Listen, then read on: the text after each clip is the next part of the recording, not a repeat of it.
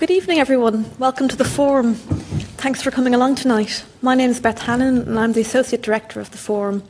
If you've never been to one of our events before, we are a non profit organisation. We put on events like this once a week, all throughout the year, um, where we get philosophers and other really interesting people uh, to talk about issues of current importance in politics, art, culture, um, anything that strikes us as being interesting. Um, we have uh, the ability to do this because kind people like yourselves donate to us. you could be one of those kind people too. You can go to our website and you'll find a link to our Just Giving page. Um, and because of people like you, we're able to get these kinds of events happening. So please do consider uh, donating. Um, if you go to our website to donate, you'll also find a huge archive of our podcasts. We've been running for over 20 years now, and although not all of our events have been podcast, a huge number have. So there's a really rich archive there um, for you to dig into. And there's lots of essays as well from philosophers on all sorts of interesting um, issues there for you to read and mull over as well. Uh, a couple of housekeeping issues. Uh, this is being recorded for a podcast too, so if you do ask a question, just bear in mind that your voice will be immortalised forevermore on the internet. Um, and if you could turn off the volume on your phone, that would be really appreciated. Um, no need to turn off your phone completely. In fact, if you're into that sort of thing, you can tweet along with us. We have our very own bespoke hashtag LSEFEP. So if you want to join the conversation there, feel free. Uh, well, that's more than enough for me. Uh, let me hand you over to the far more interesting panel we have tonight, and thank you again for coming.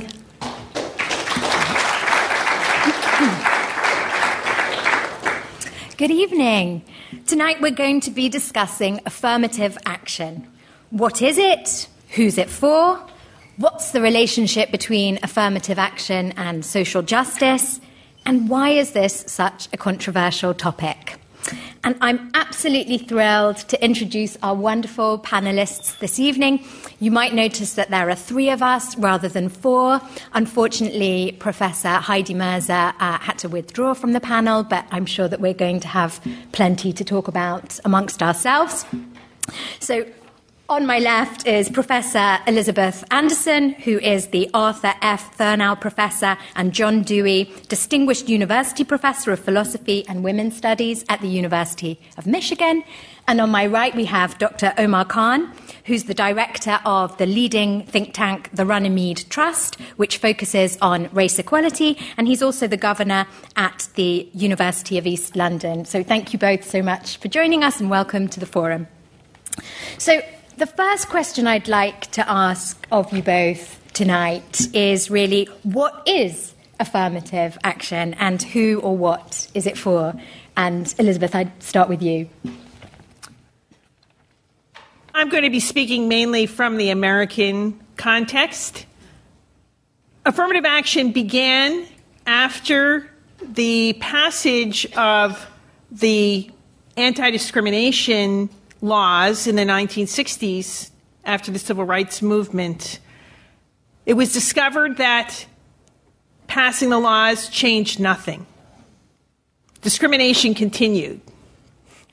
Hence, people thinking about it said, look, it's not enough just to pass laws. You have to take affirmative action, positive steps to include the people who have been excluded, who are currently being excluded from the basic institutions of society in order to realize equal opportunity and a more just society. So, affirmative action is any positive steps made to deliberately include those who would otherwise be excluded in mainstream institutions of society due to the way these institutions would otherwise be operating.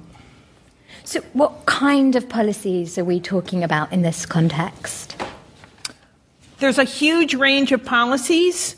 Organizations, for instance, can study how implicit bias works and set up their hiring procedures or selection procedures at university uh, to avoid implicit bias.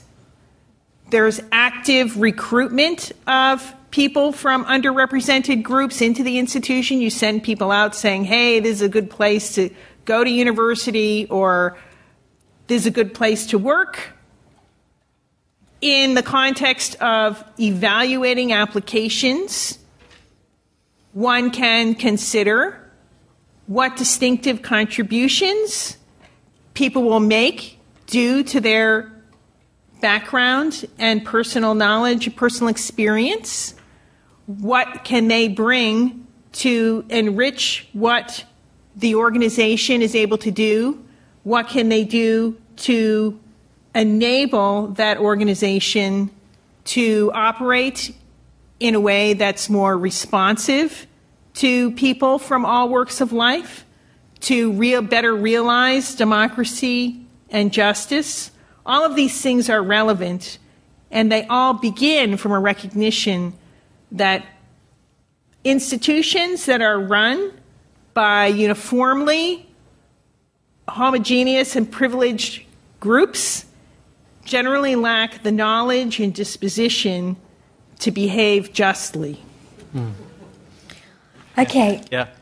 No, I was going to say there's been a recent example of that, of course, here, which is the Windrush case, which I would argue one of the reasons it happened is because there was insufficient you know, communication uh, of those needs and preferences to policymakers. Decision makers are quite isolated and segregated from a lot of these communities. I mean, we talk about segregation, but if you look at the indices of segregation in Britain, you'll find that white British middle class people are the least likely to know people of other ethnic and class groupings compared to other groups. So I think there's an argument there in terms of distance from those who are affected by a policy, and it's one of the major reasons why policy screw ups happen is when you have policymakers who are too far removed. So I think that's an argument even from good government as well as well as just government. I mean, you've got to, uh, you know, you're ineffectively, dis, you know, d- delivering as a government if you don't tackle where there's genuine need.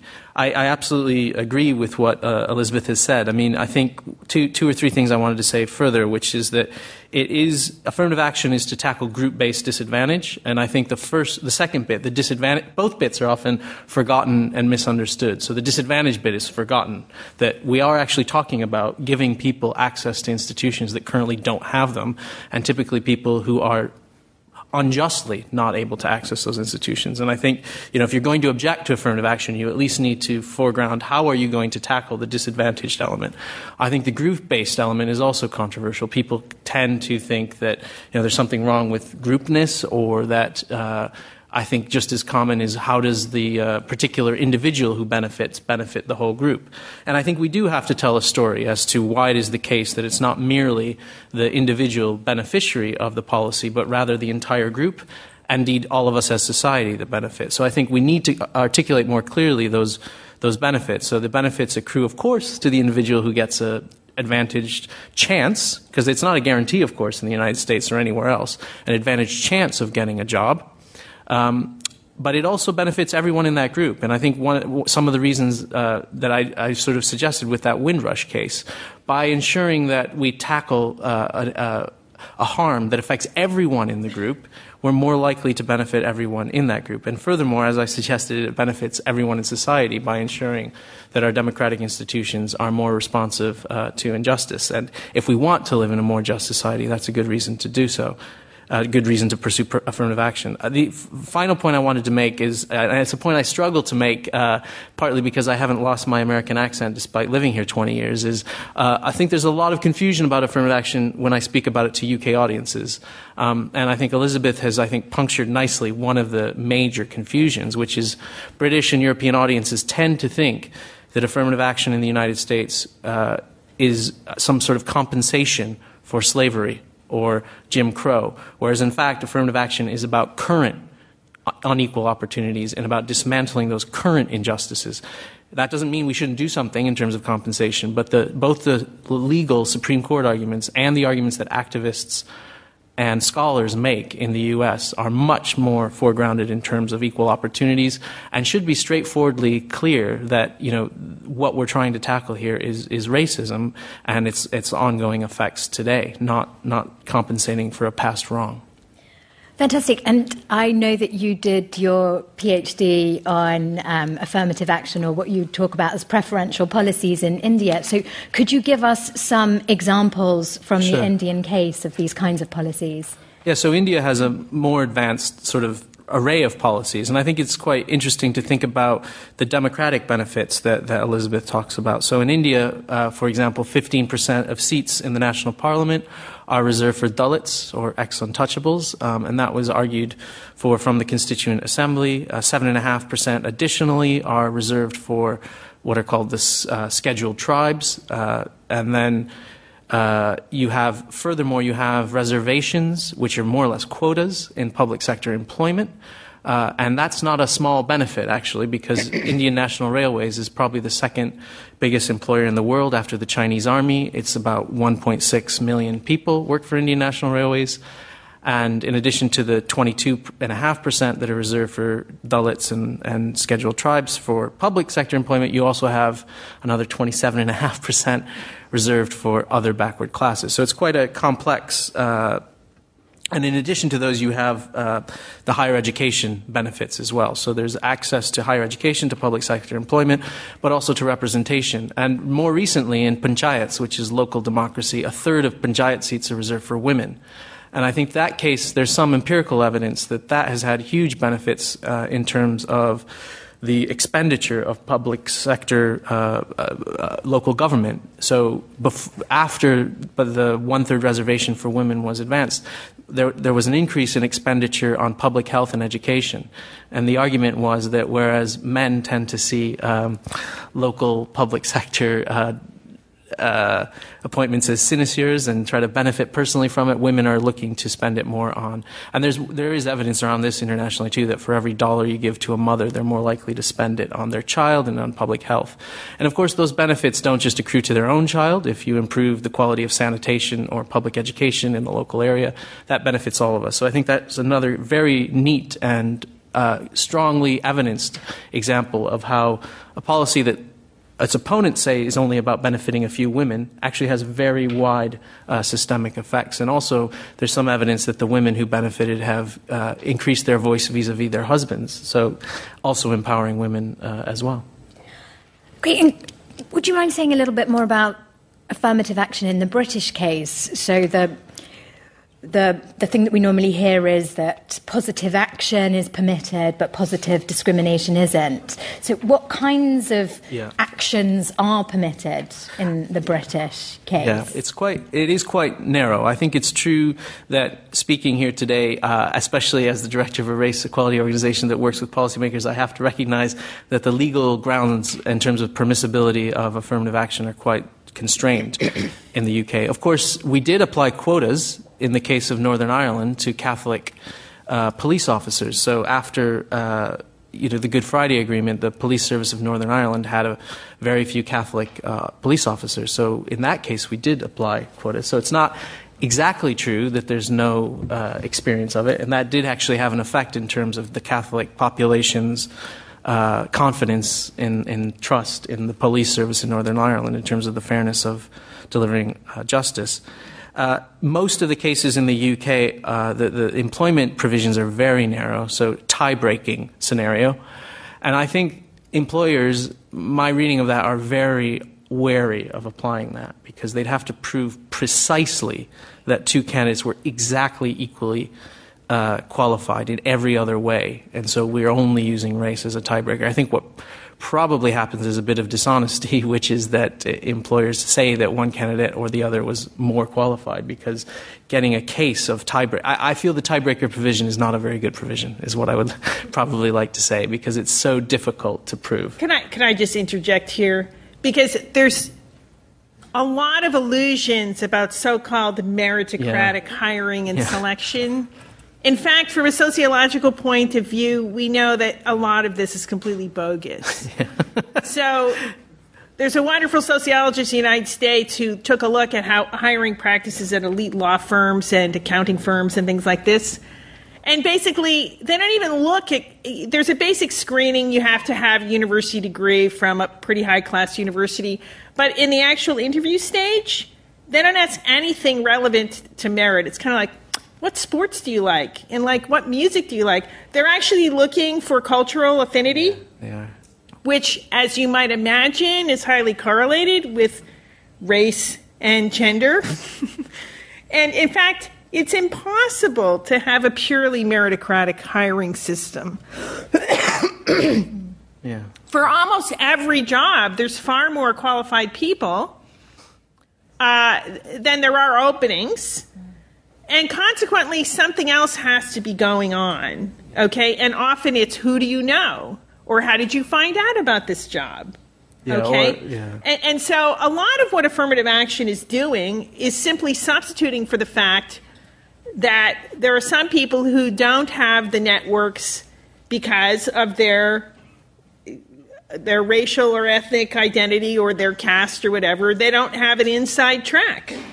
And so affirmative action is a way a, a way of opening doors to people who otherwise wouldn't even find out about the opportunity or would just be shut out because of right oh they don't look right for the job. Where looking right just is being exactly like the same people who've always been hired for this position.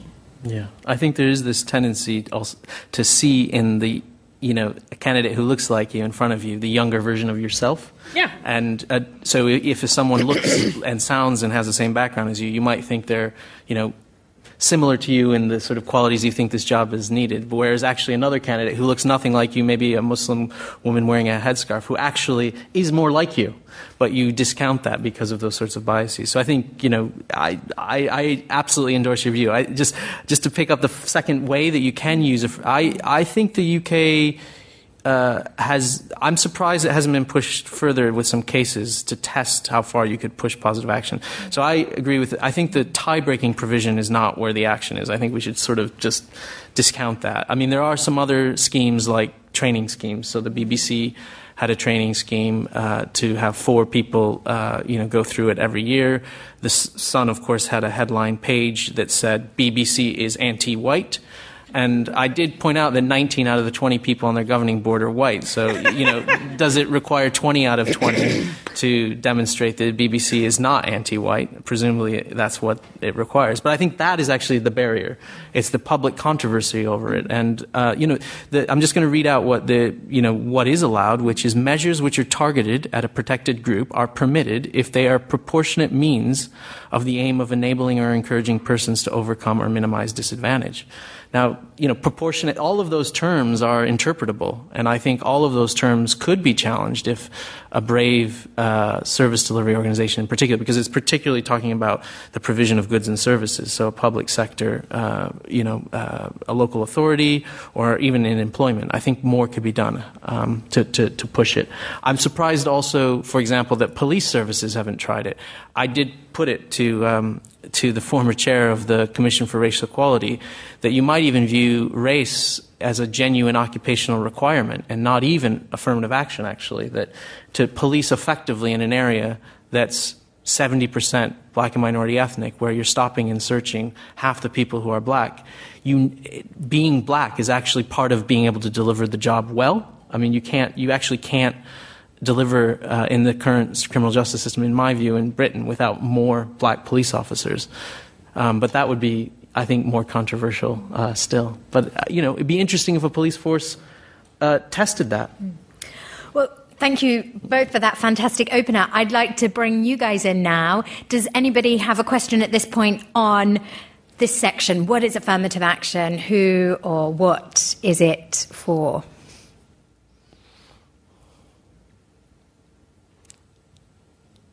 You got two, there, three. Yeah. Okay, there's a wandering mic. Yeah. Yeah, I mean, who gets to decide who like the disadvantages groups are? I mean, I'm a sort of white, heterosexual, cisgendered, middle class male, right? So it's obvious. I can take it for granted that um, I'm a sort of highly privileged person. You know, the the world is laid out before my feet, and and I've had all exactly the same life experiences as every other white, heterosexual, cisgendered, middle class male. So of course, I may not have had some disadvantages in my own life, right? I mean, this is what I find amusing. It's like who, who gets to decide who the disadvantaged people are? You, ca- you kind of defining people based on their sort of skin color or their gender, which is actually, I mean, there's huge variability for any given sort of say if you take a white male there could be like massive variability in terms of what advantages or disadvantages they may have had in their life. And they may be far greatly disadvantaged com- compared to some sort of black guy you know that they sort of um, that lives in the house next door whatever uh, uh and also this whole concept of BAME is a completely deeply flawed concept because what it, it creates artificial, a false equivalence between different ethnic groups, some of whom are actually doing better now in Britain than, than white people. So, for example, East Asians and um, I believe Indians as well are doing sort of um, quite well.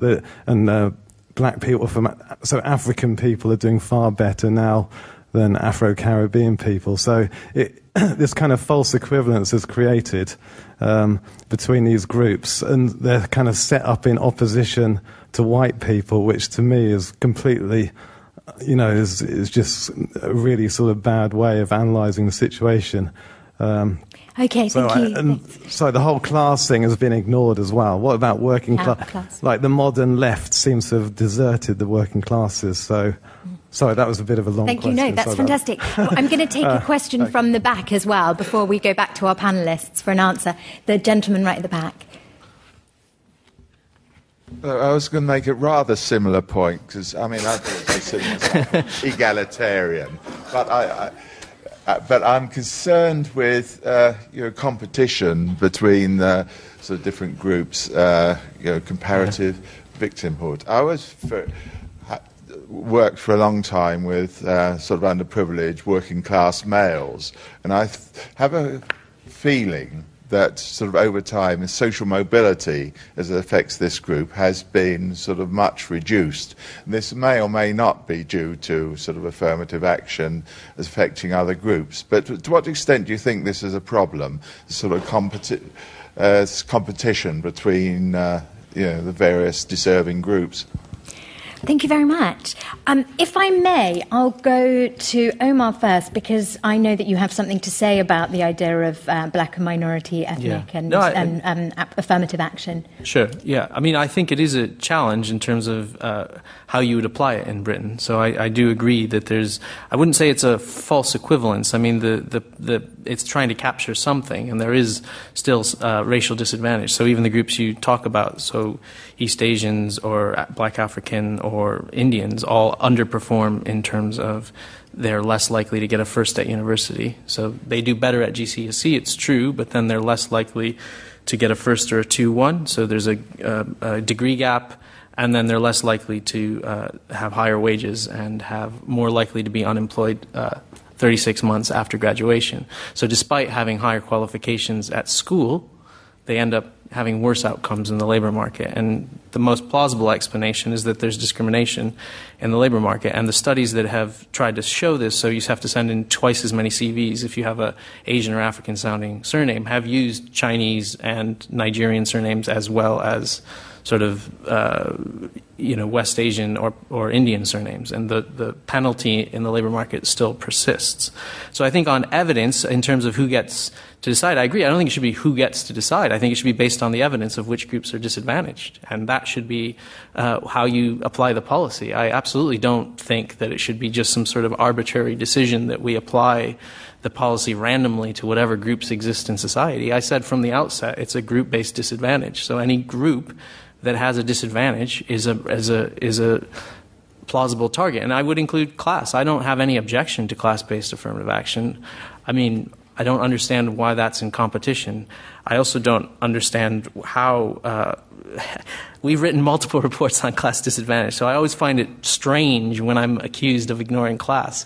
I feel like, you know, the people who are most likely to say that we're ignoring class are those who themselves propose no policies to deal with class disadvantage either. I, when I'm in debates about these things, uh, they're no more likely to propose anti poverty strategies than they are to defend uh, affirmative action. But my my view on this is that there there shouldn't be necessary there will be competition and there will be uh, you know the, the, my final view on this, sorry, is that there is comp- there will be competition in the allocation of these jobs and resources, but also that affirmative action is not a cure-all.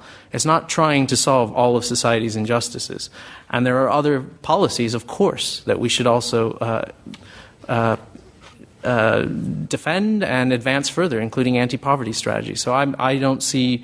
Uh, I see that that would be the way to take the sting out of the competition, which is to to to adv- you know advance policies across a range of social injustice that we've got.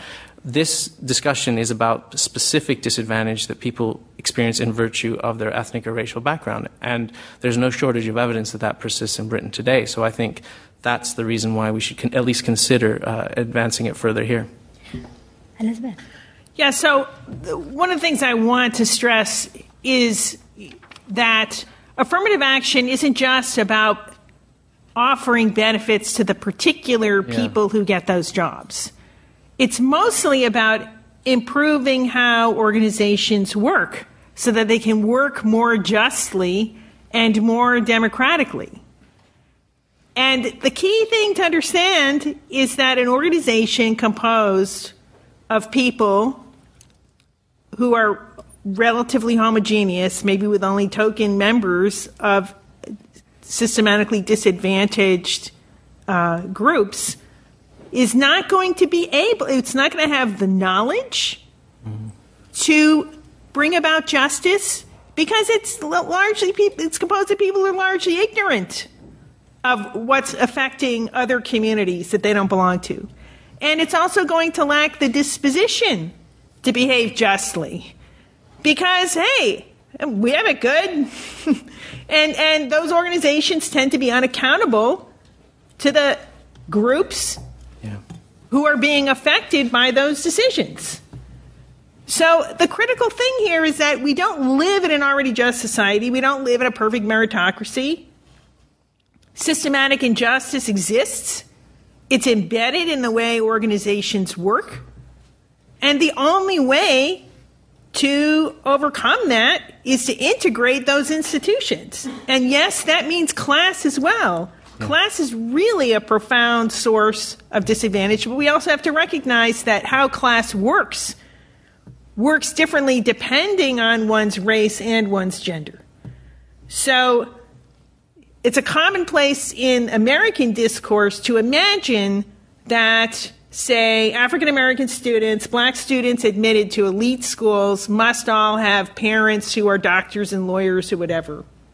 And so the fantasy is these are all hyper class privileged people who never suffered from discrimination. Well, number one, empirically, that's just false. In, in, in fact, about half of the black students at highly selective schools grew up in a neighborhood with gunshots. Okay, there, there's guns ringing out, and they got to duck. Okay, and they they're they're coming from vast even even if their parents have high incomes in fact the, their neighborhoods are vastly less advantaged than the neighborhoods of their counter, white counterparts but even leaving that aside the point is that an institution, an organization that's composed of privileged people, they have no idea what's going on in the rest of the world. Yeah. Okay? How do you bring that knowledge in? By bringing in the people who have the relevant experiences and knowledge. And that doesn't mean that those people all have the same experiences. It's not that all whites think alike and all blacks think alike and all Asians think alike. Rather, there's immense varieties there, but the varieties among among say white people, the varieties of knowledge and personal experience and so forth is different than the varieties of knowledge and circumstance and personal experience of other groups. You need all that yeah. all that knowledge to be incorporated to make organizations effective and responsive to people from all walks of life. There's also evidence from the U.S. that African American beneficiaries of medical school are more likely to practice in poor areas. And so, again, improve the public health and, and expenditure, improve, you know, th- that we're not spending money on kind of emergency care that should be, you know, spent more preventatively. And similarly in India, that Dalit beneficiaries in terms of medical school are more likely to practice in those areas. So again, I think not only do they have that knowledge, they, they use their knowledge, I think, often more to benefit, um, yeah, to benefit those groups. Well, I think that leads us on nicely to our next question, which I'll put to you first of all, Omar, and that is why is this such a controversial yeah, topic? Yeah. Well, I, have already suggested uh, part of it is the kind of group-based nature of of of the uh, of the policy. I think people seem to think somehow that there's something wrong about benefiting people in virtue of the group they belong to. I do think there are challenges where I think in the UK it is more difficult to talk about BAME, BME groups than it is in the US when you're talking about African Americans who have a more shared history. But even in the US, and maybe Elizabeth will talk about this, you know, there have been calls that uh, migrants from Africa should not be beneficiaries because they haven't experienced the same kind of racial injustice that those born in the United States do in terms of the long history of enslavement and Jim Crow. So, yes, there is a challenge, I think, around defining the group. Um, and in that sense, uh, gender is easier, but even with gender, obviously, uh, there will be kind of controversial areas of who should or shouldn't uh, get the benefit. Uh, I think also a misunderstanding that Elizabeth, I think, has done a very good job of puncturing, which is that it's only about this particular individual. Um, it is about wider society, about the kinds of organizations, the kinds of democracy we have. And I think that argument hasn't been foregrounded enough. The argument also that empirically it does benefit the whole group, not just the individual member. I think one way to think about the way it benefits the whole group too is um, the way that our personal identity and self-respect is tied to those around us. And so it's quite hard for individuals, I think, to sort of be so heroic and their individualism that, that you know they can be satisfied um, that they're living a good life even if everybody else but their disadvantaged group uh, doesn't agree. So if you're an African American or a Dalit and your your group thinks that what your life is like is valuable, but nobody else in society does, you don't really have the social bases of sort of self respect. It's very hard. Other people don't affirm that your life is worth living um, or that your life is as valuable. And so having those people in public institutions is, I think, also important because you see that it's not just your group, which is otherwise despised and disadvantaged in society, that values you know your life and, and, and the things that you want to pursue in your life but by being by seeing people like that in public institutions you're kind of the the state is affirming that these these individuals do indeed have equal citizenship it's not just a sort of uh, it's not just a, a, a, value that we affirm kind of uh, abstractly, but one that is, is real. So I think those sorts of benefits that apply to the group. Um, and I think finally the controversy is the, the competition. I do think it's, it is a genuine issue. I think you have to think hard about how you apply the policy to ensure that, uh, in my view, all those groups that are most disadvantaged benefit from it and also tie it to a wider program of combating other forms of social inequality and injustice. I think it would be a mistake to try to oversell the policy too. I think, you know, I don't, I'm not standing here and saying affirmative action will by itself solve, uh, you know, inequality and social injustice, you know, in, in, in Britain or anywhere else. But I think it can contribute towards it along with a platform of other measures. And sometimes I think people don't hear the along with. So I think, yeah, there's a variety of reasons why it's been controversial and will remain so. I think it is worth pointing out that, yeah, in Britain it's very unpopular. It's been polled, and as few as 8% of the population think it's a good idea, uh, and about only about a third of minorities. So obviously, uh, it's not a, an idea that has much uh, public support. But I suppose in the U.S. too, it's uh, it has declining public support too because uh, of the public of the political attack on it. I'd like to actually speak to that issue of declining support. Yeah. There's a big structural economic issue I want to get to, but I, I just want to point out something that's very, very interesting phenomenon in the U.S. context. If you actually ask the organizations practicing affirmative action, they're totally gung ho for it, and the pe- and the people are as well because the experience of working together with more diverse groups is in fact enriching. And people recognize that inside the organization. It's mostly people outside who don't have the relevant experiences who find yeah. affirmative action threatening. But uh, my institution, University of Michigan in Ann Arbor, was the focus of the leading Supreme Court case on affirmative action. And it was challenged as unconstitutional under the Equal Protection Clause of the 14th Amendment. Uh, and when affirmative action at University of Michigan was challenged, we got amicus briefs. These are briefs by third parties submitted to the Supreme Court from the United States Army saying we need affirmative action from innumerable major corporations. There were hundreds of amicus briefs from the organizations in question because they see that it works and that people can flourish in diverse organizations. So that's one thing. Once you get experience with it, it's a lot better. But now let's take a look at the larger structural issue of political economy. And I want to contrast, think about the Windrush case today. Why were they here? Why did they come over anyways? By invitation.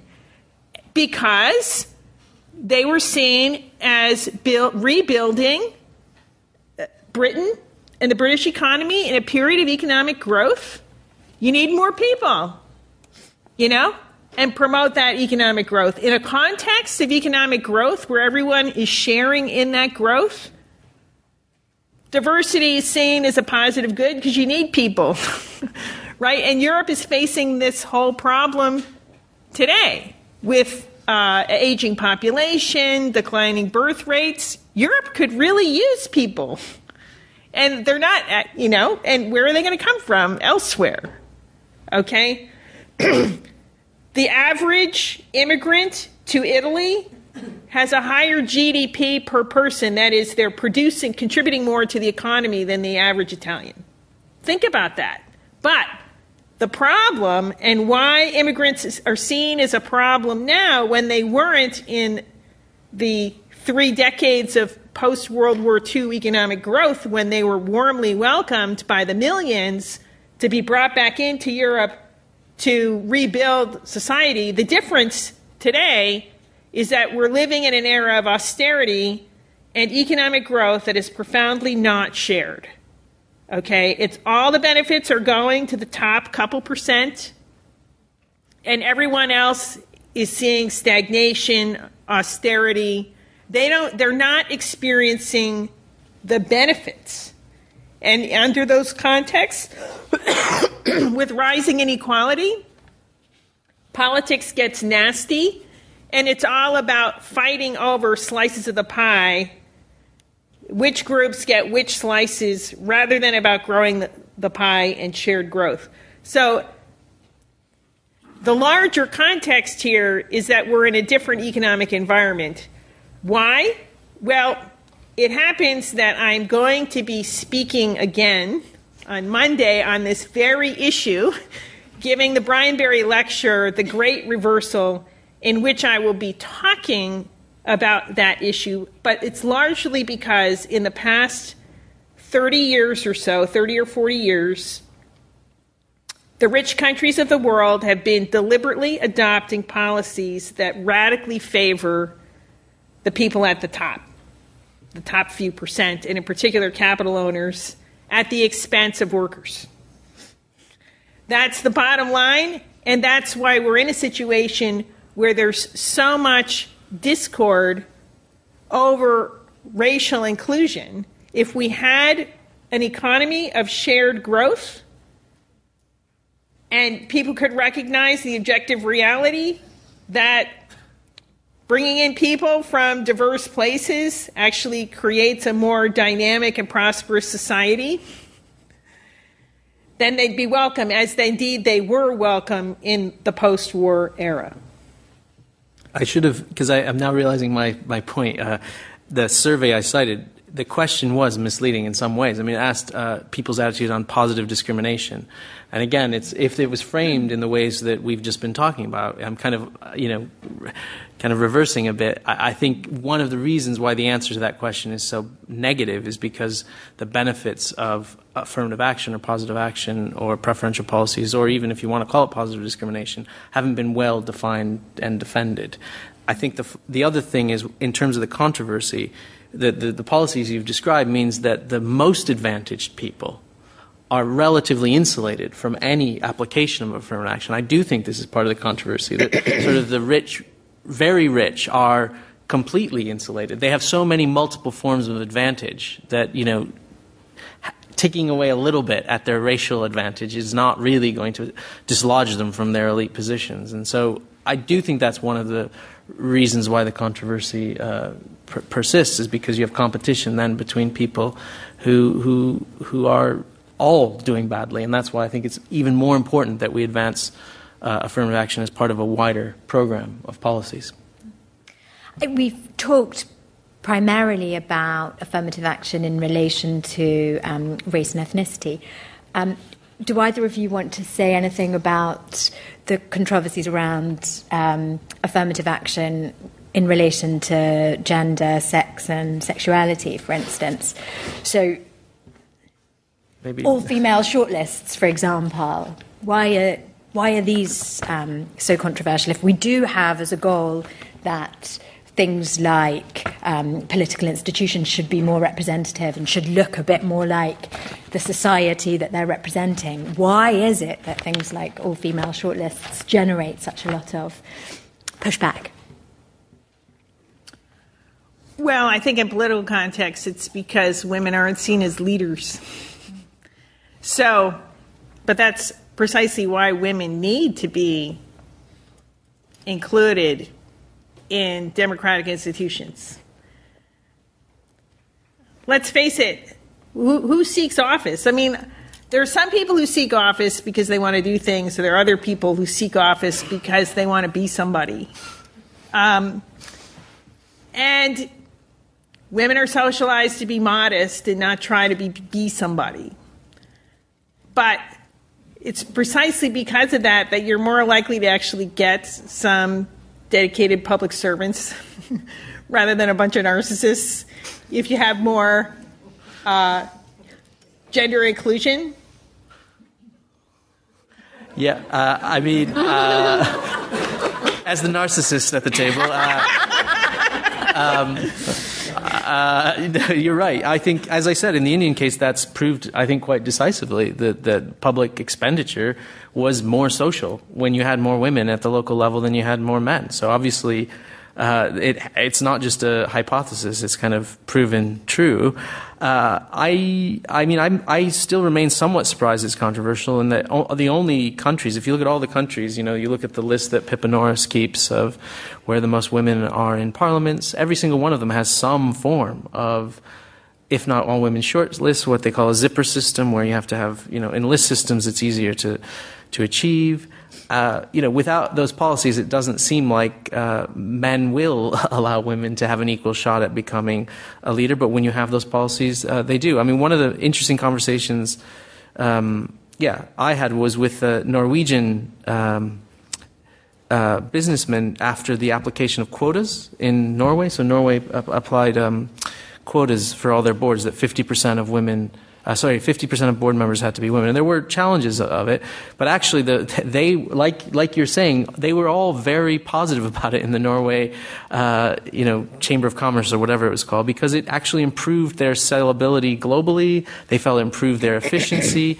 And in fact, he was saying to me, actually, if it was applied to race, they would be quite happy too because they could better sell Norwegian products to China and Nigeria than just having, you know, 12 uh, white Norwegians trying to sell their products. And I mean, I think there are kind of pragmatic reasons like that that you are more able to sell. I mean, Stonewall, um, sort of gay rights charity, has found that IBM had a um, a sort of uh, an LGBT sales team, and they were actually more successful in finding new sales. So I think there are also commercial reasons why a lot of companies uh, advance them. Those, of course, aren't social justice reasons, but I just thought I'd flag them because they have motivated um, firms uh, to, to implement them. And I think the final point that Elizabeth raised, which is I think a really important one, both for gender and race, and again points to the wider benefits than the mere individual beneficiary, is it breaks down stereotypes about what people can and can't do.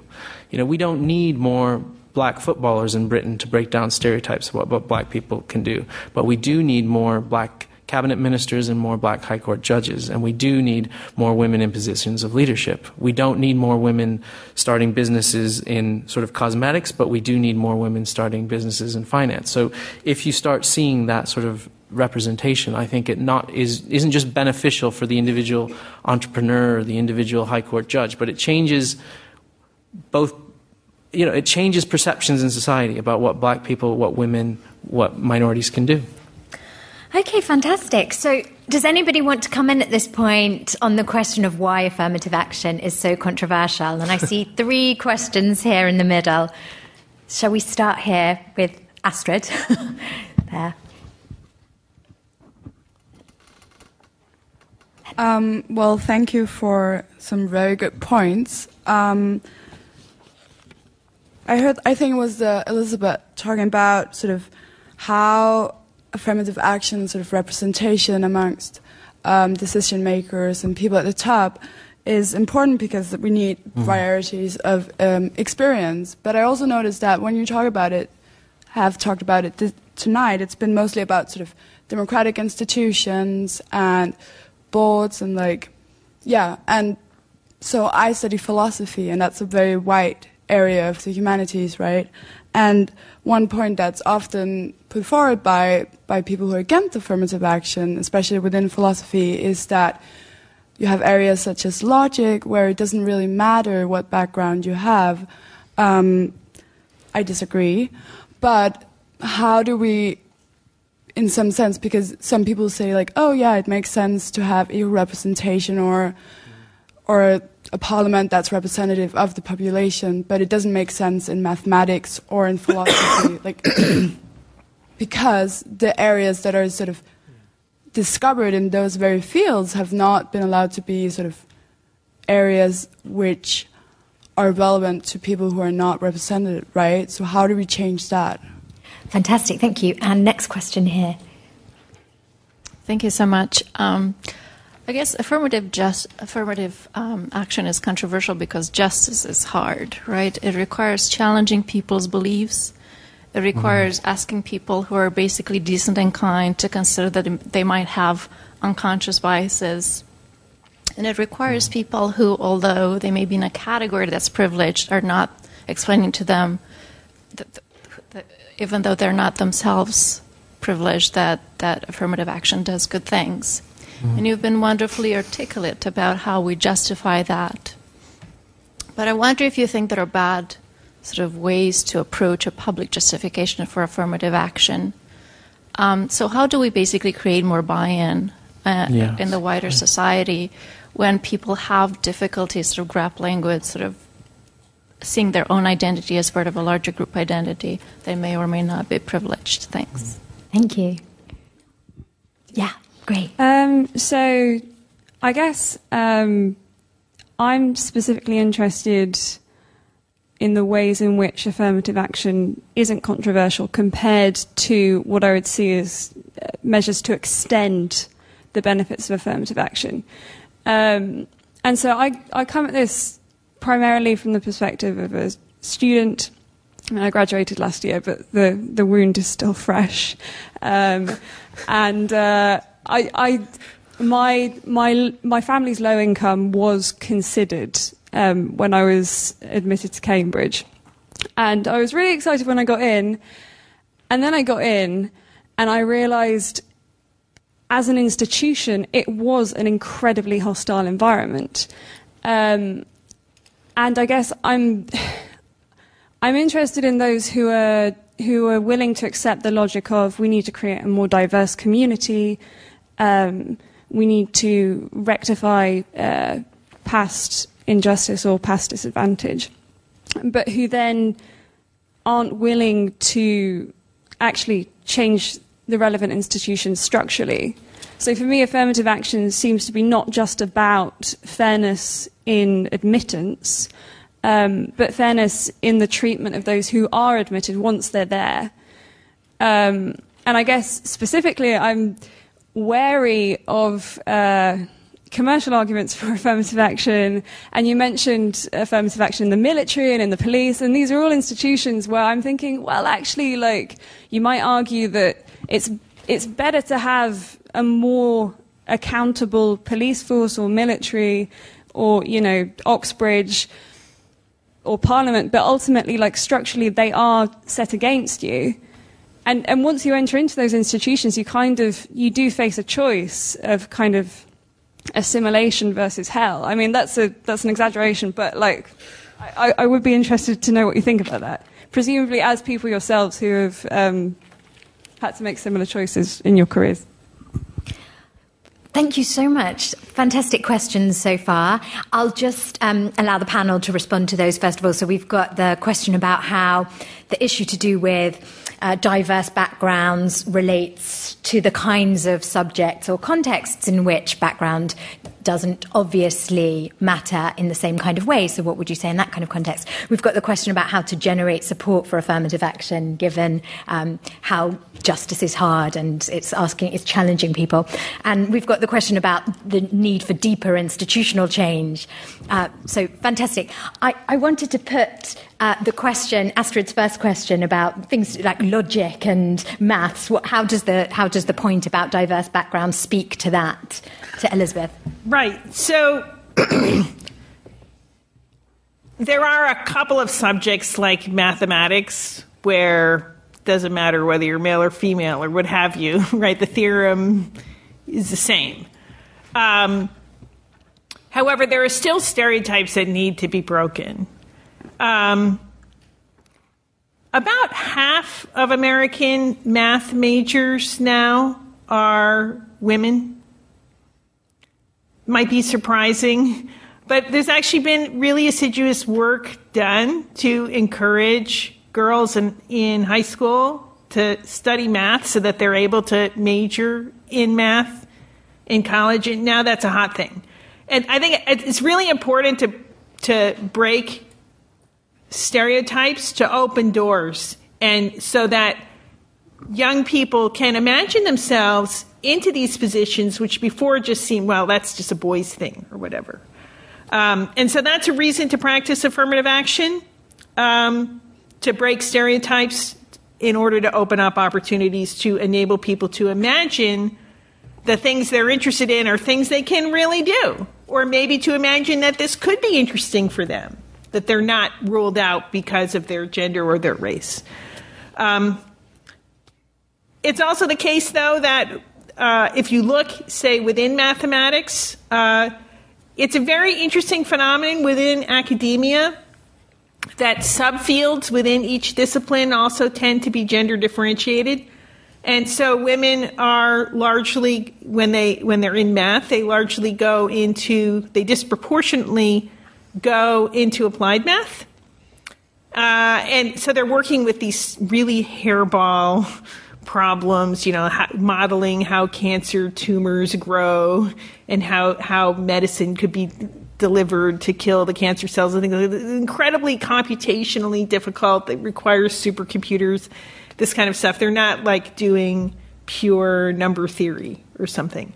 And there's an important researcher at University of Michigan, Jacquelynne Eccles, who was investigating this with respect to engineering, where you see also some gender differentiation and different paths for going into it. And what she found was that uh, uh, men tend to, their path into engineering tends to be basically through geek culture, working with like cool things. um, and gaming and things like that. Um, and and girls aren't really that, that's just not their thing. But she did find that that a way to interest girls in a possible career in engineering was to point out that engineering creates all kinds of technologies that are helpful to people, not just fun to play with. And that, that actually en- ends up enticing girls to go into engineering. Now, let's think about how engineering then could be transformed when you have different, different people with different interests in using engineering. Right? Things can happen in terms of the content of what's, uh, uh, uh, of what's being done, and, and those things can be quite interesting and positive. And Omar, what about the question um, related to the selling of affirmative action, how to generate support for I these think it is a hard one. Yeah, yeah. It's a good question. I think it is the trickiest one. I mean, it's what I've been trying to do. Obviously, not as effectively as I hope tonight, which is you know to emphasize the benefits for everyone. That you know it's good for us as a society. It's good for you know we can grow the pie. It doesn't have to be competitive. That we'll have a better society where there's more.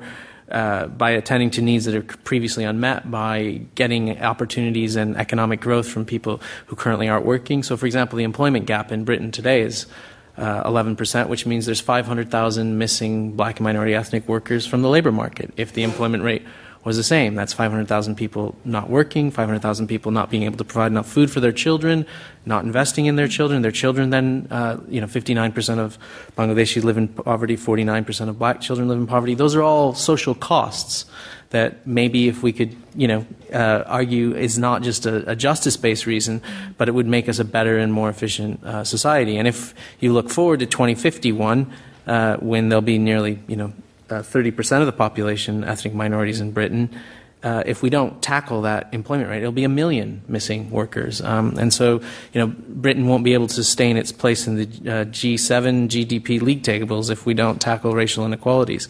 Uh, a recent government report actually suggested that the weekly cost of racial inequality in Britain is um, uh, th- it was uh, 385 million a week, which is more than the Brexit bus. So, you know, if, if we're wondering where we're going to scrape back some of the loss uh, from leaving the European Union, maybe tackling racism is a good place to start. Um, I think also the, the sort of, the, I think you picked up on the point of, and I think we even heard it in the audience a bit. When people hear about privilege, they tend to think that you're morally blaming them that they're a bad person. I mean, you even said decent. And I do think that's true. And how we communicate that more effectively, that we're not saying you're a morally bad person, but you are benefiting from a system of injustice.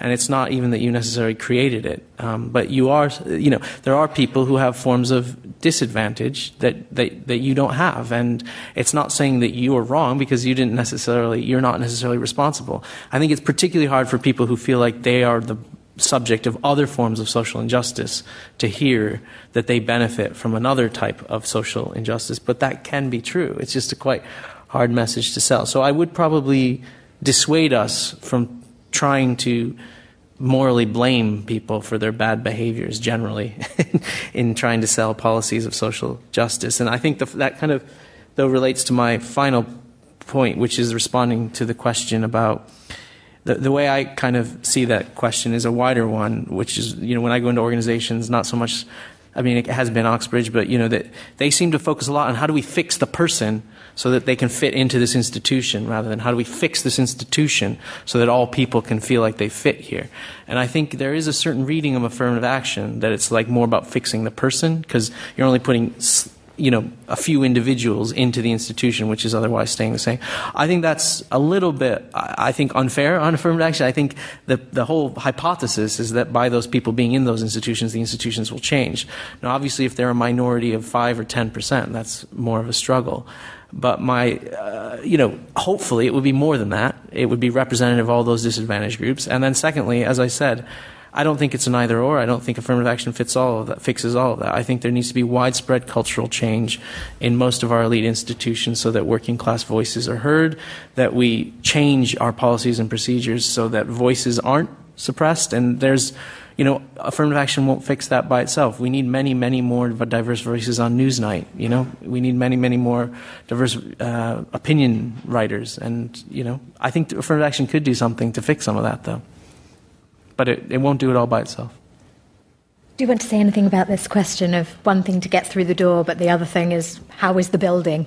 Yeah, I agree completely. I think this is super important. So, so I, I think we're basically on the same page here. Number one, tokenism doesn't really work. Um, all, all, the research shows that that somebody comes in as a token, they're very vulnerable. Sometimes it could even inflame stereotypes. What you really need is a critical mass yeah, of people from underrepresented groups, uh, because affirmative action fundamentally has to be about transformation of organizations and their cultures. Um, and without sufficient participation, you can't really get that that that transformation. So I, I consider affirmative action um, necessary but far from sufficient to move to a better world. Fantastic. So there are going to be um, more opportunities for questions at the end, but I just wanted to put to the panel um, a final question. We've touched on this quite a bit already, but if we could get a bit deeper into the issue of the relationship between affirmative action and social justice. I'll start with you, Elizabeth.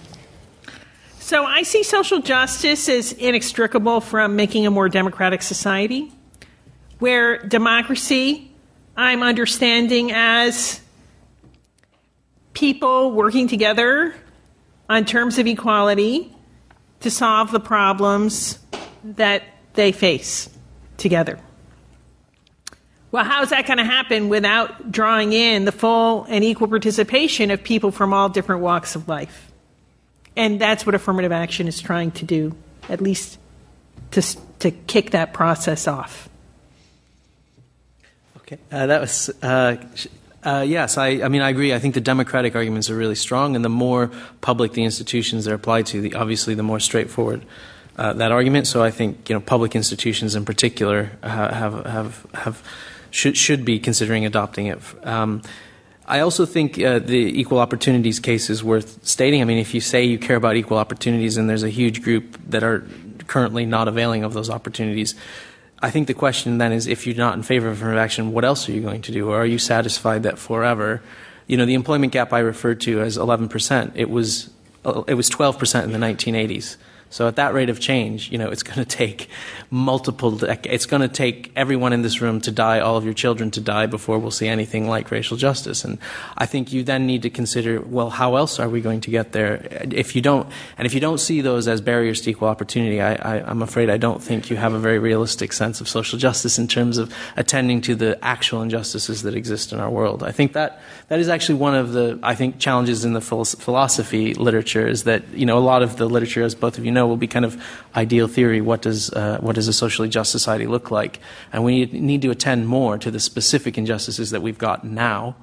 In, in the hope of getting more of an ideal society, but there are specific injustices we've got. It's not that these inequalities are randomly distributed and so we can think of random policy solutions. We've got particular deep seated, persistent historic injustices that need tackling, and that's a democratic as well as an equal opportunity argument.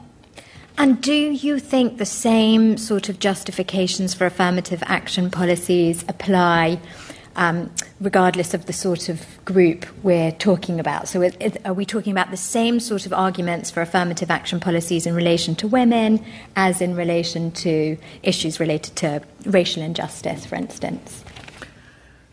Well, at the at the most abstract level, if you're just talking about, say, equality of opportunity or democracy, at that abstract level, the arguments look pretty similar. But it's really important for effective affirmative action policies to be sensitive to the actual ways in which discrimination and exclusion differentially affects different groups. Yeah. So, for instance, we look, say, about people with disabilities like there's whole architectural issues involved that usually aren't at stake, say, with racial inclusion. So you do have to look at the details of what, what are the mechanisms that are excluding people and focus on addressing those mechanisms. And those mechanisms are, are, are often quite, quite different for different groups.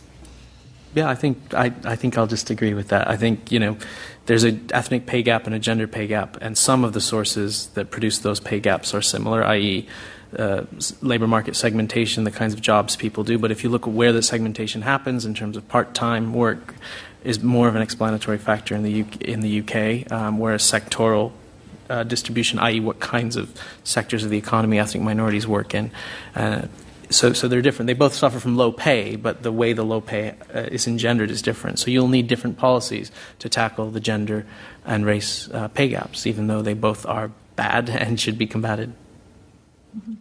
Okay, fantastic. So I'm going to open up the floor again to the audience. Any questions you like? We've got one at the front here, and I'll start with you. The uh, microphone will come your way. It's more of a taught it, worked it in universities, is Um, I think some of the kind of challenges and things that we're talking about, having worked in the sector and promoted things, are, as you were saying, a lot of the focus has been on who are you getting in as students and then not doing the things about how well they do. Again, one of the challenges is also the outcomes, you know, the business side. So I'm sitting in meetings and you have external bodies coming in and saying we only want students with a 2-1 and I'm going well actually that's indirect discrimination and what is my institution that has a lot, had a lot, lots of black students having this? But they just sort of say, well, we get too many people applying. So, so again, I think the kind of institutional things, I think in terms of, and I was just hearing some colleagues here talk about it, what should curriculum be like? What yeah. is it that we're asking? And so again, when I'm seeking to kind of try to change who is employed, there are curriculum issues, but there's also the pipeline. And again, what we never do is say, well, who can actually afford to go? Mm-hmm. And it was a challenge that I've raised many, many times at many different places is, you know, that if you've got to have a degree and you have to come out of a top university, what we know is the majority of black students, ethnic minority students, do not and they don't have the finances. And I think this is where we get to the nitty gritty. And, you know, from my experience also, is that people at the top want to do the show. They want to make the minor changes, but they don't really want to look at the institutional practices that actually challenge, and sorry, I'm going to name it, which is white privilege. Because when it comes down to it, and, and I did a session for the NHS and I said, I'll do this thing on white. No, no, no, we don't want you to do that. So it was about how to do it by saying, you know, actually what I see is black staff aren't valued. And so you have to do it in a different way, which is about trying to change the kind of understanding. But I think, um, you know, I went, I got my PhD from LSE, but have taught at different places. But when I see all the time about who they're choosing and they say, hey, we're getting this world class person, I'm always saying, why are they white men? So I still have a very kind of strong view about, again, when we are looking at educational institutions and elite institutions, who then get there, there, the whole kind of thing about who is in them, who, who is identified. So my story is yes, it's so important and everything, but and, and, and the real struggle on all of those things because, you know, um, it's, it's so fundamentally important for the institutions, but for the wider society. Brilliant, thank you. And there was a question over here, this gentleman. Hello. So uh, I don't understand the end goal of, uh, of trying to pr- uh, provide a, an inclusive environment for minorities. Uh, I can say this you mentioned uh, you know black people thinking they're footballers or whatever, right? But my, my cousins in, in Africa don't uh, think oh I have to become a football player or whatever because why would they, right? There's a there's an African president, there's, an, there's Africans in central bank, and I don't like this whole culture of uh, affirmative action because I mean I grew up on a in an estate, right? And you have these uh, these kids that are really integrated in the UK and. They feel like oh they desperately need frankly like the, you know the white man's benevolent hand to just help them right like I don't like racism right so I create my own business it's that simple I, am not going to go to an employer and beg because why would I, right? I don't understand this. I think this, this provides, a, it, engenders a culture of like dependence, which doesn't benefit. I just don't see how it benefits the, the minorities. So I'm wondering what the end goal is here. Is it just to create a dependent class of, uh, of minorities, which is, which is just really another, a more subtle, less aggressive version of slavery, frankly, and colonization? I don't understand who, who this benefits really. I'm just, I'm just trying to understand the end goal of it, and I don't see how it's. I, I think it's just malicious to, uh, to minorities. Okay. Yeah, I just don't see who it's helping. Thank you. Thanks so much. And there was a question here, and then we'll go back to the panel, come back to the audience. Thanks. This gentleman, can you raise your hand? There you go. There.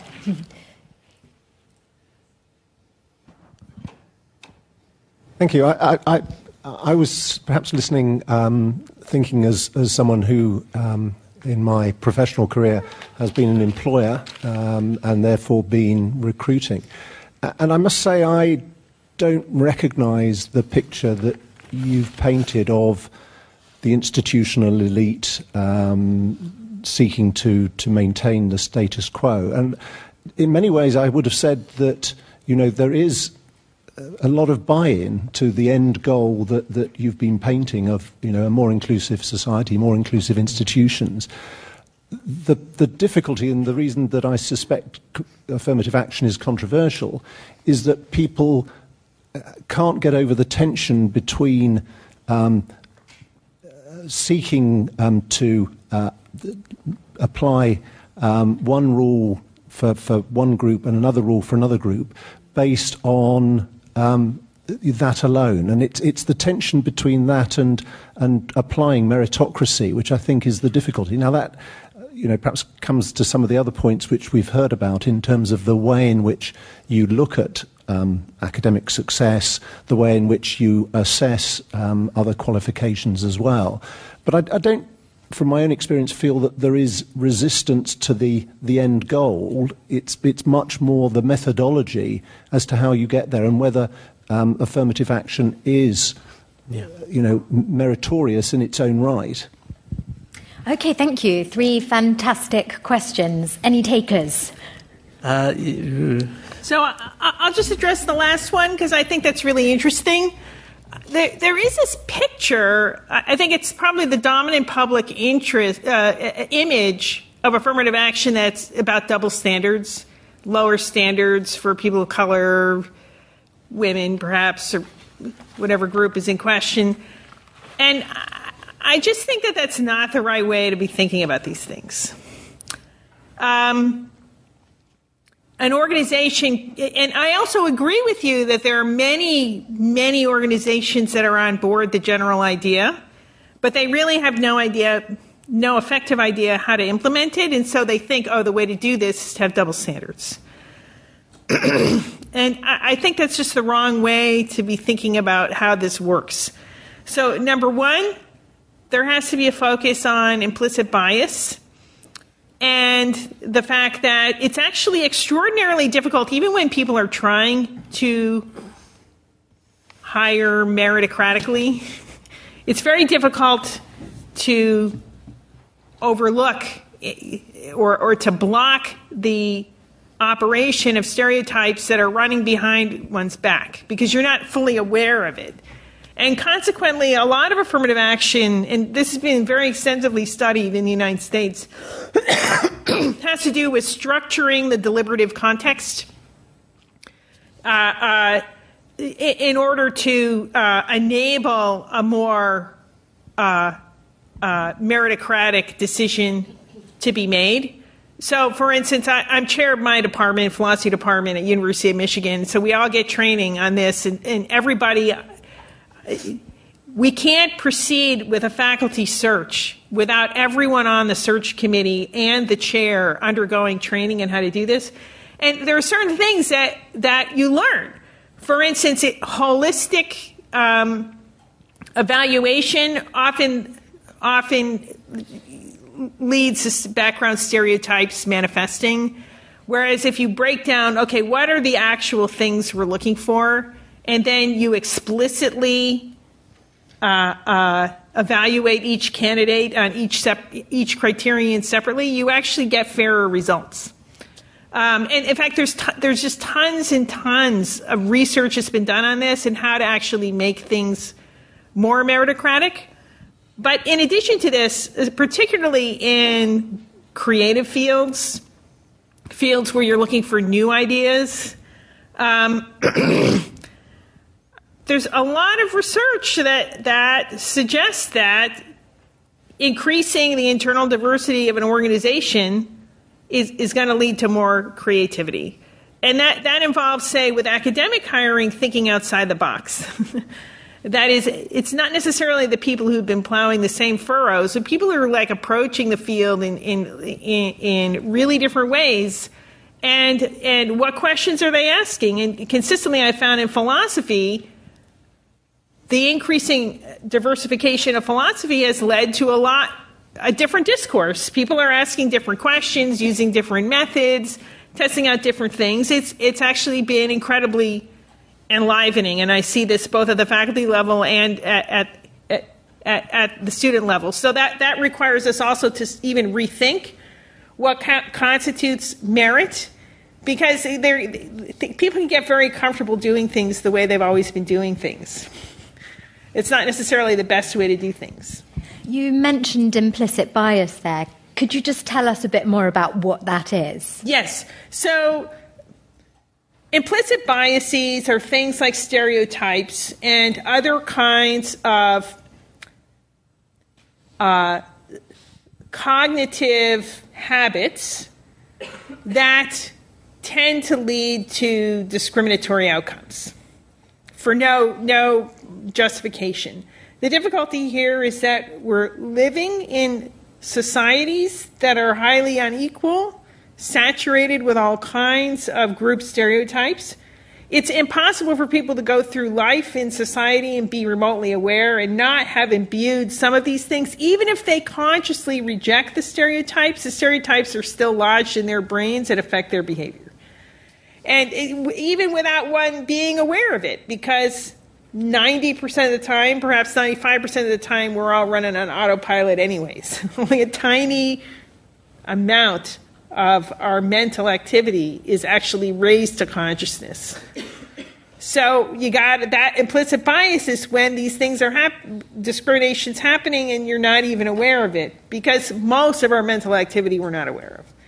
Hence, when that's discovered, we need to create uh, uh, new uh, uh methods of decision making so as to counteract or block the operation of these biases. Okay, thank you. And this question, you know, is this just creating a culture of dependency? You yeah. know, what's the end goal anyway? Yeah, I mean, I, I, I, I feel like I was uh, obviously I haven't explained it as well as I was I was I was trying. I mean, the the, the end goal is to tackle uh, those unjust disadvantages that flow from group-based belonging. And I wasn't implying that, in fact, that uh, black people have stereotypes about football. It's, I was implying what white people think that black people can do, and that what are the reasons that we need more black people in positions of power and influence and decision making is to tackle those stereotypes about what they can do. And I've highlighted lots of sort of statistics about why we're currently very far away from that society. And the question then is, you know, how are we going to get there? And uh, as as we've sort of explained today, that affirmative action has relative success globally, not only in bringing individuals to positions uh, of of decision making, but also of benefiting that wider group by ensuring that more people have access to social networks, to equal opportunities. I mean, I think this is one of the things that we don't talk about enough. In such a profoundly sort of unequal society, it's often the case that you don't know anyone in your family or in your close social networks who was successful at doing a particular kind of profession. So having someone from those backgrounds uh, can actually benefit the, the wider group. So, I mean, my take on, on, on it is that we're, as with Elizabeth, I don't think it's about lowering standards at all. I think the existing population uh, who benefit from things have no higher standards than the, the ones who are currently excluded. I think those exclusions are based on injustice and disadvantage. And so tackling uh, the injustice, I mean, I think the fact that current racial injustices are derived from racism and inequality is not a reason to think that all uh, policies that try to tackle it will necessarily replicate them in the future. Uh, the the other thing I wanted to say about um, um, the point around i mean we, we seem to think we seem to have a hard time thinking like what is this claim? I mean but until a woman pointed out that there was no woman on a five pound or ten pound or twenty pound note apparently all the men in the room didn't even recognize it. There have been no women statues in trafalgar square i mean on um, parliament square and we haven't recognized it for hundreds of years. If it was so kind of blindingly obvious that these inequalities are right in front of our face and yet we didn't see them until a sort of campaign started by women to recognize these things. So i think if we can't even see that plain in front of our face. The statues in front of the world's greatest democracy, apparently, and the bills that are in our pocket every day. And we don't notice that there's no women in any of those spaces when we notice that half of the people in our society are women, our mothers and our daughters. I think it's, you know, it shows how, how deep the epistemic problems are for men to recognize gender uh, inequality and how deep the epistemic problems, I think, are for a lot of uh, white people to recognize racial injustice even when it's standing, staring at them right in the face. I mean, you know, the population of the UK is not only, you know, 15% minority ethnic, but it's 40% minority ethnic in the 50 year old population of London. And I don't think you'll go to many organizations where you'll see four in 10 of the senior management or chief executives being black and minority ethnic. It's true that there's a more diverse younger population, but 20% of the population of people in their 30s are BME in Britain. And, you know, it's not just an issue for 18 to 24 year olds. And the, when I say that these things to most firms, it's news to them. They didn't realize that the problem is that extensive. When we talk about universities as well, they recognize that their new hires are not diverse enough, but they don't realize how profound the lack of representation is of, amongst people in their 40s and 50s, which is actually much more diverse uh, than most people in Britain realize. And again, that's a sort of fact that should be just staring in our face. I, I, did want to say one final thing. I also think, I, I really like Elizabeth's point around you know, the, the sort of herd behavior is what I would call it if you don't have differential views. And this was an argument that I think a lot of banks picked up after the financial crisis, which is it's great to have lots of people who think the same if the herd's going in the right direction. But if there's a cliff up ahead and nobody's sort of sticking out their hand and saying, wait a minute, is this really the right way to go? Um, then you, you face serious problems. And I think the reality is our social problems today are so vast and so complex that the idea that one point of view or even you know people with a similar point of view could possibly solve them organizationally or socially uh, you know is just not true. And lots of economists have modeled this that you kind of when you get to decision making problems you, you reach a point where if everyone thinks the same you hit a peak. And you can't get beyond that peak until you bring in someone who has a different perspective to think to think differently about new problems. And that is one of the things that not just as organizations but as society we're going to have to confront as it becomes more complex, more diverse, uh, and and and you know arguably our challenges of social inequality are are more vexing. Well, we've got five minutes left. I'd love to take a few more questions and we'll see if the panel has a chance to answer them. So we've got one question at the end here and one at the back there and one over here. So we'll start there, there, there. If Thank you could you. keep them short so that we can hopefully bring sure. everyone in. Thank, Thank you. you. Uh, Elizabeth, you mentioned about the larger structural issue of political economy in the post-war era that the affirmative action was welcome because we need economic growth and we need a diverse group of people to participate. But in today's context, there's rising inequality, so people are concerned about competing for their piece of the pie. But uh, from logical reasoning, that if affirmative action could increase the um, quality of, of opportunity, and then it could also increase the quality of outcome, I mean income and wealth. But how could we really make affirmative action a solution of inequality? Because people, if people are unaware of the larger picture, you mentioned about organization could incorporate knowledge, but are there any other ways that we could really make a solution to that inequality issues? Thank you. Thank you very much. And right at the back, we've got a question. Thank you. Hi there, guys. Thank you so much for your, for the talk. Um, I think it might be something we've we've tackled already. I just haven't got a, a good grasp of it.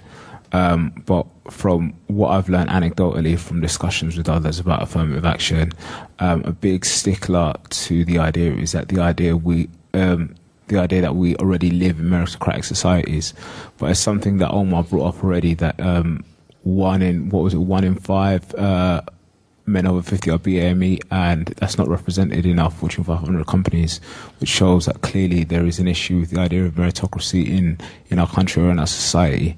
Um, I, I understand it's one that sticks with us because we've got the Protestant work ethic thing going for us, and we have done for the last couple of hundred years. So it is one that sticks with us. My question is, how how are we able to tackle that problem? The idea or the notion that we live in a meritocratic society, so that the idea of affirmative action is more palatable to people, it's not necessarily palatable to now. Thank you. Fantastic.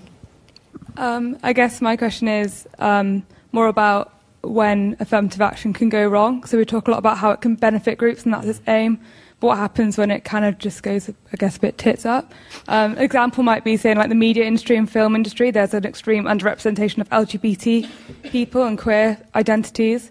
And what's happened is, is say like with the increase of say like a, you might call it like a tokenized LGBT representation, say like um, of a queer person, that can have like adverse effects not only on like within the LGBT community, but on opinions of others of the LGBT community, and can have like adverse effects like um, on asylum seekers, homosexual asylum seekers, who are then seen as like not fitting that stereotype of being gay. So I guess my question is like, when can affirmative action go wrong, and why does it go wrong? Fantastic, thank you. So back to our panel for some final thoughts and hopefully a response Yeah. to these fantastic I- questions. Yeah, I think that that is a. I think there is. So I think the sort of objection uh, to affirmative action that it sort of will make people think they've got jobs for the wrong reasons is also similar. And uh, you know, there is some data on this that that's not true. Like most people, when they're in these environments, realize that a lot of the advantaged people are sort of less hot than they think they are, and that actually I'm pretty good. And now, now that I'm seeing that all these people have kind of wrongly benefited. So there's a study by two uh, former presidents of Harvard and Princeton that found that African Americans who benefit. But I think that sort of speaks to the sort of self regarding sense of respect that I have and uh, confidence in my own abilities. But I think there is a challenge, which also speaks to the challenge of how we sell it, of other regarding respect. So, how do other people perceive, you know, my position or my place? And I think there can be a challenge for affirmative action if it's not sold well to sort of explain that this this you know the people who have got it not because they aren't good enough. And that's one of the reasons why i think those arguments really need to be combated at the beginning. And it speaks to i think that the, the that is one of the most profound problems is we have a belief that that uh, you, you've articulated that we already live in a meritocratic society so we're diverging from justice. You know so however unjust whatever uh, racial inequality or sexism is in society, there's at least somehow uh, a bit of decision making that's insulated from all that and that is just and that is meritocratic.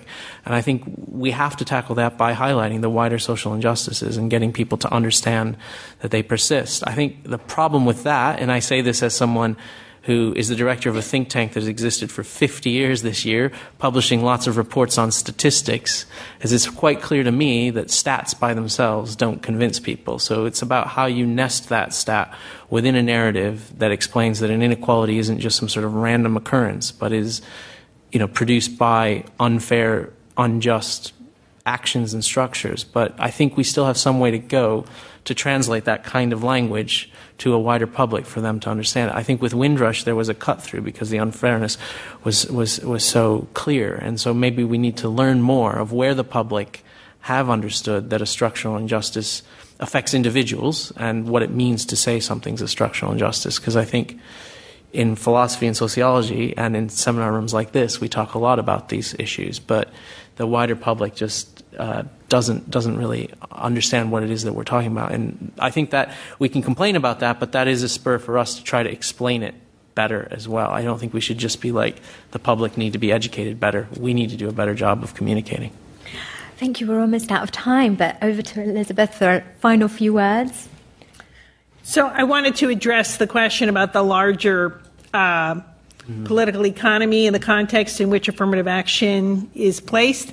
Look, affirmative action can't solve all problems of inequality. It's just one piece of a much, much bigger puzzle. And I also just wanted to address the question about arguments. Most people aren't convinced by arguments, but they are convinced by experience. And uh, and so one of the things that happens when when people participate in institutions that are more diverse they start appreciating diversity. And we have very strong empirical evidence in the United States. Students who attend uh, more richly integrated uh, schools lead more integrated lives. They choose to because they have a positive experience. Well, all that's left now is to thank our wonderful panelists and thank you for coming. I don't know if we've sold the idea of affirmative action to you, but I think we have definitely sold the forum's mission of doing philosophy together in public. So thank you all very much.